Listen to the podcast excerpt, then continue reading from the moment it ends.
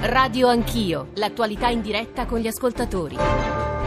Sono le 8.35, tornate con Radio Anch'io, Radio 1, Giorgio Zanchini al microfono. Noi abbiamo aperto la nostra trasmissione parlando di eh, vari temi, in realtà non soltanto di l'ombrello manovra sotto al quale tutto insomma, si, si tiene, eh, perché abbiamo cercato di descrivere il confronto-scontro, se possiamo definirlo così, tra governo e cosiddetto partito del PIL, che abbiamo cominciato a descrivere, ma che adesso proveremo a descrivere meglio, con, soprattutto con, con Dario Di Vico. Abbiamo parlato di quello che sta accadendo tra Roma e Bruxelles, delle parole del Presidente del Consiglio Conte, delle parole ieri sera del Ministro Tria che ha detto che in sostanza, in ultima analisi, la decisione sarà politica e si riferiva, immaginiamo, insomma, il riferimento è stato abbastanza esplicito alle due questioni principi, peraltro ribadite nella loro sostanza anche da Dario Galli ai nostri microfoni, Vice Ministro dello Sviluppo Economico, e cioè reddito di cittadinanza e eh, quota 100. È su quello che si sta discutendo tra Roma e Bruxelles per cercare di abbassare il deficit previsto nella manovra e vedremo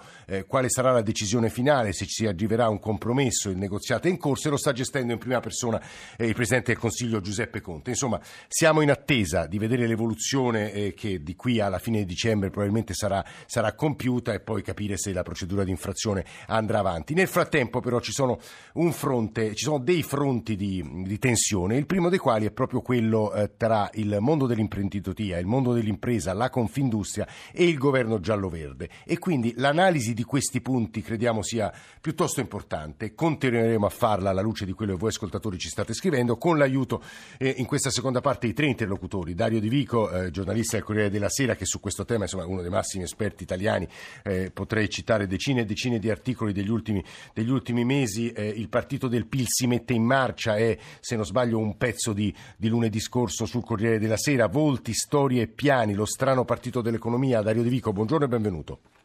Buongiorno. Alessandro Amadori, sondaggista, ricercatore eh, dell'Istituto Piepoli, eh, adesso consigliere per l'analisi politica e sociale eh, della Presidenza del Consiglio dei Ministri. Amadori, buongiorno e benvenuto.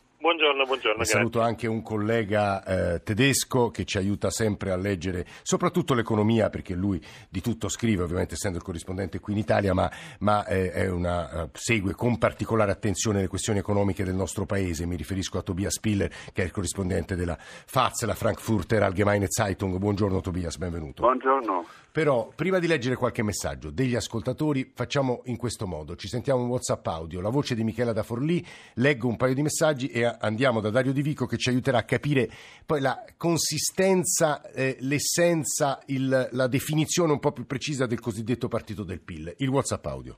Zanchini, mi chiamo Michele, volevo intervenire se possibile. Chiaro che le aziende battono cassa, questo l'hanno sempre fatto. In questo momento dare soldi alle aziende non serve assolutamente nulla a mio parere. Non possono produrre di più se poi non c'è nessuno che compra. Si rischia solo di dare soldi che poi vanno a finire in Romania o se non addirittura in Cina. Se alla gente mettete dei soldi in tasca acquistano, spendono.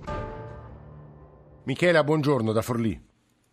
Buongiorno, io mm, rimango solo allibita da, da, tutte le critiche che fanno le associazioni di categoria, mm. Confindustria e le associazioni degli artigiani, perché cioè, finora gover- i nostri governi ci hanno portato alla miseria e adesso questo qui non va bene.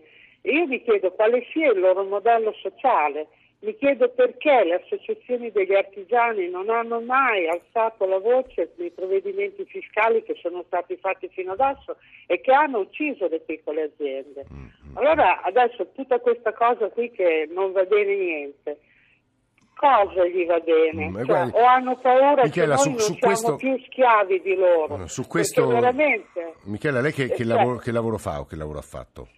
Allora, io sono stata impiegata per anni, adesso sono in pensione, sì. ho una piccola attività per conto mio, attività agricola, perché anche sì. nell'agricoltura è la stessa cosa. Sì. Cioè noi siamo ormai schiavi delle associazioni di categoria. In agricoltura se non sei iscritto alla Coldiretti o a, a un'altra associazione, non fai neanche la domanda dei contributi.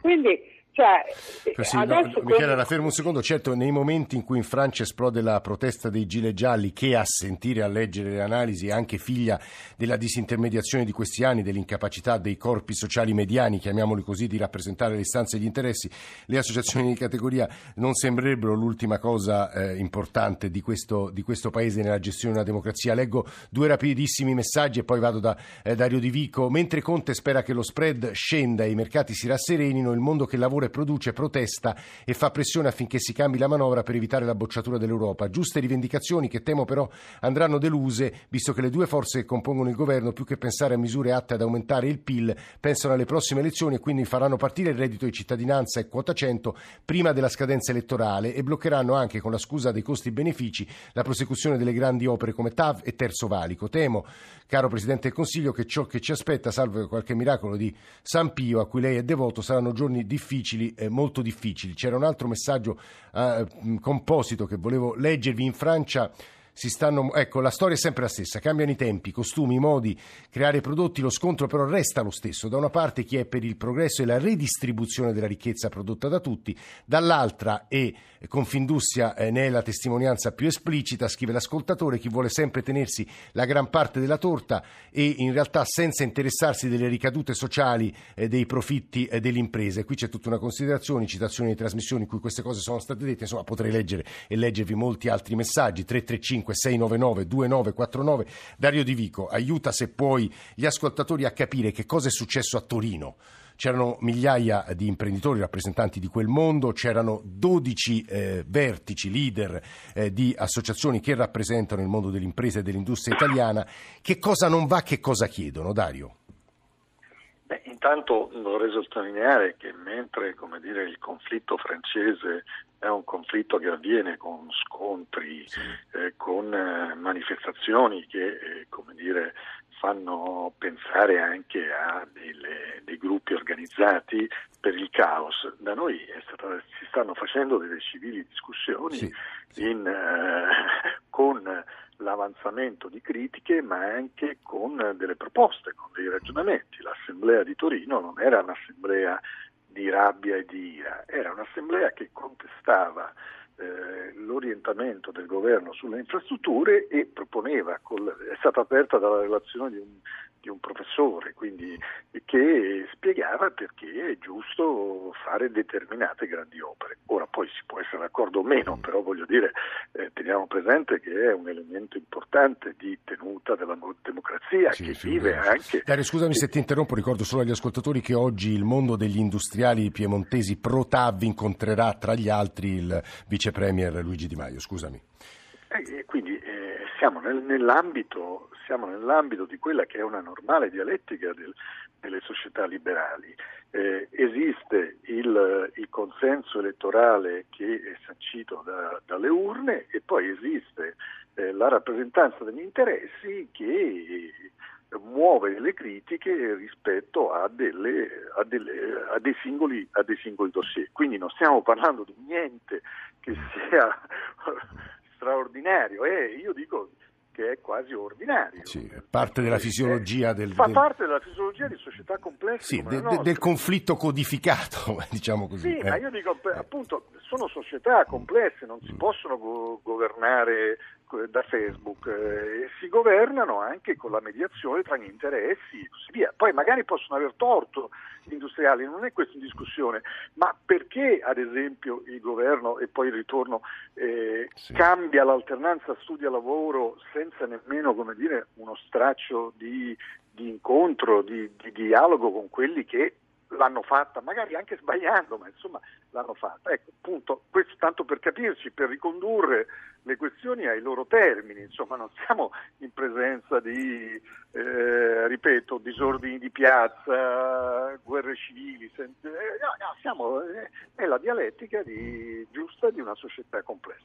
Detto questo, eh, qual è il nodo de- del contrasto? Che il governo eh, sembra eh, identificare uno schema nel quale deve fare più redistribuzione sì. e per fare più redistribuzione deve uscire fuori dal, eh, dal, perimetro europeo in qualche maniera. Non dimentichiamo che dentro eh, i partiti di governo ci sono eh, esponenti piuttosto significativi che sostengono anche l'uscita, eh, sì. l'uscita dall'euro.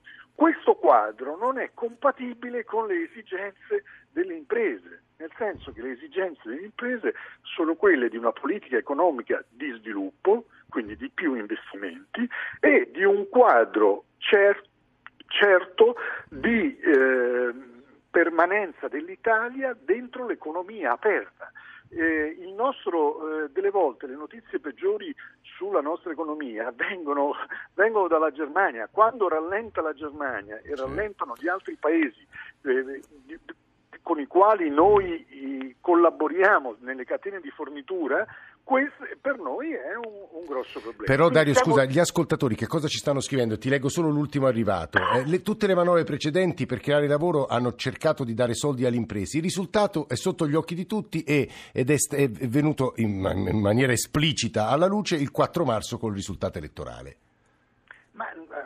Secondo me, io ho sentito anche che gli ascoltatori sì. giustamente mettono, mettono, molta passione dentro le cose che dicono, certo. ho sentito che l'Italia è un paese nella miseria, ma per carità, insomma, voglio dire, adesso francamente è un paese che ha una quota eccessiva di poveri e, e ci vogliono eh, politiche per ridurli, ma insomma che, che l'Italia è un paese nella miseria, per favore facciamo un giro nel mondo, andare a vedere, andare a vedere veramente i, i, paesi nella miseria. È un paese che è rimasto colpito dalla grande crisi, eh, questo sì, e che stenta a riavviarsi. Però eh, detto, eh, questo, detto questo eh, c'è un nodo fondamentale che le imprese stanno ponendo da molti anni e non si riesce sì. ad affrontare, che è il costo del lavoro. Sì.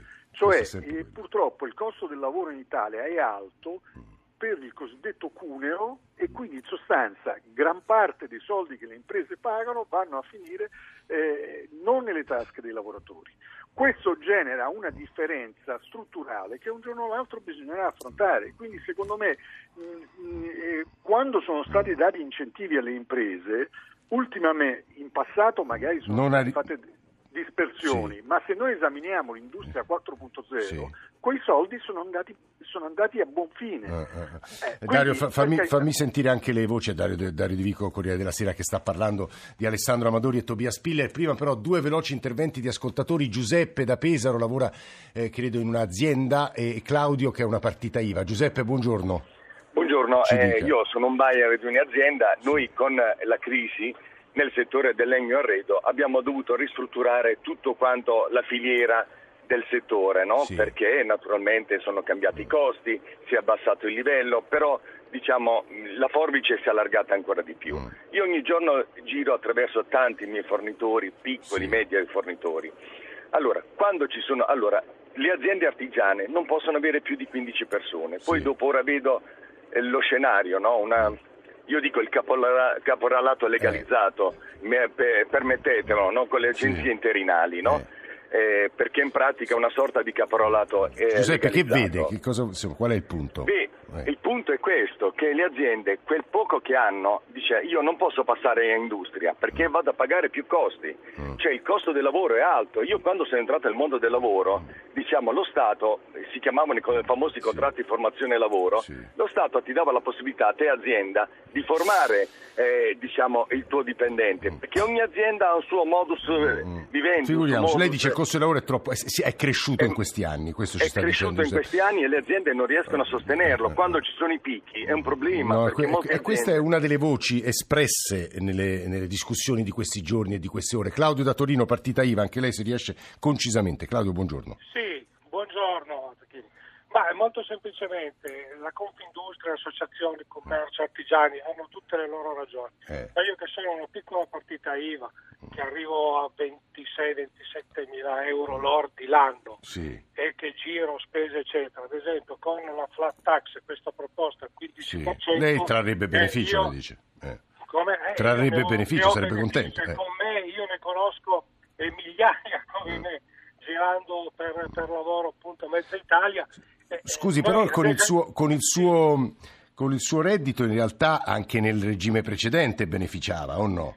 Eh, in, parte, parte, sì, ma se poi viene sburocratizzato autorizzata, tutta una serie di eh, adempimenti. Sì, quindi ben venga quella misura presente in manovra, no? questo punto è molto chiaro. Eh, Alessandro Amadori, sondaggista, sì. ricercatore dell'Istituto Piepole, consigliere della Presidenza del Consiglio dei Ministri, quel mondo che stiamo ascoltando, descritto da Divico, sentito dalle telefonate degli ascoltatori e, e che è molto caro ovviamente alla Lega in particolare, come mai non trova risposta in queste settimane, in questi giorni, in queste ore, se non la trova Amadori? Ah, intanto complimenti per la capacità che la trasmissione ha avuto di rappresentare Oddio. la complessità italiana, perché sono contemporaneamente vere le due cose, cioè sia la situazione che ha descritto così bene come sempre Dario Di Vico, sia la voce degli ascoltatori. Quindi siamo in presenza di un quadro complesso di forze, eh, forze più organizzate, più macro che hanno esigenze di un certo esatto. tipo e, e forze meno organizzate a livello micro, a livello di coriandoli, come eh, usa dire il Censis, che invece esprimono diciamo, delle priorità eh, diverse. Che cosa accomuna eh, queste due forze e quindi che cosa il governo dovrebbe, eh, dovrebbe, fare come priorità? Noi abbiamo fatto proprio una domanda specifica su questo. la domanda è la seguente, quale dovrebbe essere la priorità del governo Conte per il bene del Paese? Mm, domanda semplice, risposte molto chiare. Eh. Prima priorità, creare occupazione. Uh-huh. Seconda priorità, ridurre le tasse per privati privati e aziende e terza priorità abbassare il debito pubblico. Quindi in realtà queste due Italie mm. eh, della complessità italiana che sembrano così diverse in realtà convergono poi sull'esigenza di sostenere l'economia, l'economia mm, mm, dei cittadini rilanciando la domanda interna e l'economia delle imprese creando condizioni al contorno più favorevoli per la produzione. Il punto è che è difficile scegliere la, la strada ecco, giusta. E eh. che cosa appunto la domanda che lei mi ha fatto è ma che cosa non viene ancora ben rappresentato a livello di governo? La soluzione di, di questa equazione. Quindi il, il, governo è consapevole dell'esigenza di mediare fra interessi, al di là della strategia di comunicazione dei singoli. Eh, il governo è consapevole e, e, gli italiani sono consapevoli, quindi non è un tema governativo, è proprio un tema di opinione pubblica. L'opinione pubblica è concentrata completamente su questo tema, su questa esigenza, su questa priorità. Però l'equazione non è facile perché rilanciare la domanda interna richiede esatto. comunque delle misure di sostegno al consumo e il reddito di cittadinanza ha, Dovrebbe giusto o sbagliato che sia, sì. questo scopo, mentre le misure per le imprese e le infrastrutture sono un'altra misura necessaria. Quindi come trovare il punto di equilibrio fra queste due esigenze eh, diciamo, convergenti da un lato ma anche contrastanti dall'altro, rimanendo, come diceva Dario Di Vico, nel perimetro, all'interno del perimetro europeo, è un'operazione non facile. Si tratterà, e penso che il Presidente Conte insomma, lo farà anche bene, e prima o poi una soluzione verrà fuori. Siamo nella fase in cui queste forze che esistono, che coesistono nel Paese, stentano a trovare una risultante, come si dice in fisica. Quindi eh, insisterei di nuovo sulla visione di Divico. Guardi, Amadori, credo che lei abbia toccato il punto vero, cioè ehm, Giuseppe Conte deve riuscire a trovare una soluzione, un'armonia su un equilibrio, una complessità evidenti ed è l'operazione che lui ha esplicitamente dichiarato di esatto, avere in corso. Eh, Tobias Spiller, visto da te, visto dai tuoi occhi, quello di un corrispondente del più importante giornale tedesco, spesso severo nei confronti dell'economia italiana, eh, qual è la situazione? Tobias. La situazione per me è che l'Italia ha, ha tante possibilità di, di, competere sul mercato mondiale, ma pues, uh, uh, così compet- con la competizione con i prodotti made in Italy uh, si potrebbe certamente crescere ancora molto di più, visto che c'è una grande domanda, ma per crescere di più in questo modo ci sono anche molte premesse e eh, il governo certamente non ha in mente questo e eh, adesso si rende conto che il mondo economico è molto più complicato perché da un lato eh, se si vuole stare dentro all'euro che eh, protegge l'Italia per esempio da speculazioni valutari o, o Uh, uh, garantisce interessi più bassi, ci sono certe regole. Se si vuole investitori per comprare il titolo di Stato, sono, certi, ci sono certamente certe premesse che si deve garantire e un, una procedura europea sarebbe in quel senso la certificazione di una non credibilità grande dell'Italia. E per avere posti di lavoro uh, uh, bisogna far crescere nuove aziende o quelle attuali per, uh, per, avere investitori che investono, creano posti di lavoro in Italia, bisogna essere attraenti come locazione di, di, investimenti e purtroppo questo l'Italia non è da tempo. in questa situazione gli elettori hanno votato uh, per delle misure che sono più di consumo sì. e sono più di, di, uh, di, di nuovi debiti. In questo contesto al momento purtroppo è così che la razionalità economica direbbe che niente di questo funzionerà. Scusa Tobias, quindi tu ci stai dicendo che l'operazione, l'operazione che sta tentando Giuseppe Conte è difficilissima. Perché eh, in questa situazione dell'economia moderna, e della competizione del mercato mondiale, certamente bisogna uh, uh, usare piccole manopole per mm. aggiustare le cose e per essere uh, competitivi. Mm. Ma Conte invece mh, al momento sta davanti alla quadratura del, del esatto. cerchio. Io sono con, son certamente convinto che eh, non sarà possibile pagare questo reddito di cittadinanza mm. entro pochi, poche settimane a milioni di, di eh. italiani, mh, eh, tantomeno eh. di offrire posti di lavoro a loro e non credo neanche che offrendo un pensionamento anticipato questo offrirà un posto di lavoro a un giovane italiano e per questo sono molto scettico di fronte a queste due ricette pur rispettando ah, il fatto che ah, gli italiani l'hanno votato. Sì, figuriamoci, anche se Tobias, il Presidente del Consiglio, ha detto in realtà potremmo forse rinviare, che non vuol dire non approvarli più. Adesso parleremo di mafia fra, dopo il GR1 delle 9. Grazie a tutti quelli che sono intervenuti. Radio 1 e Orogel vi augurano buone feste.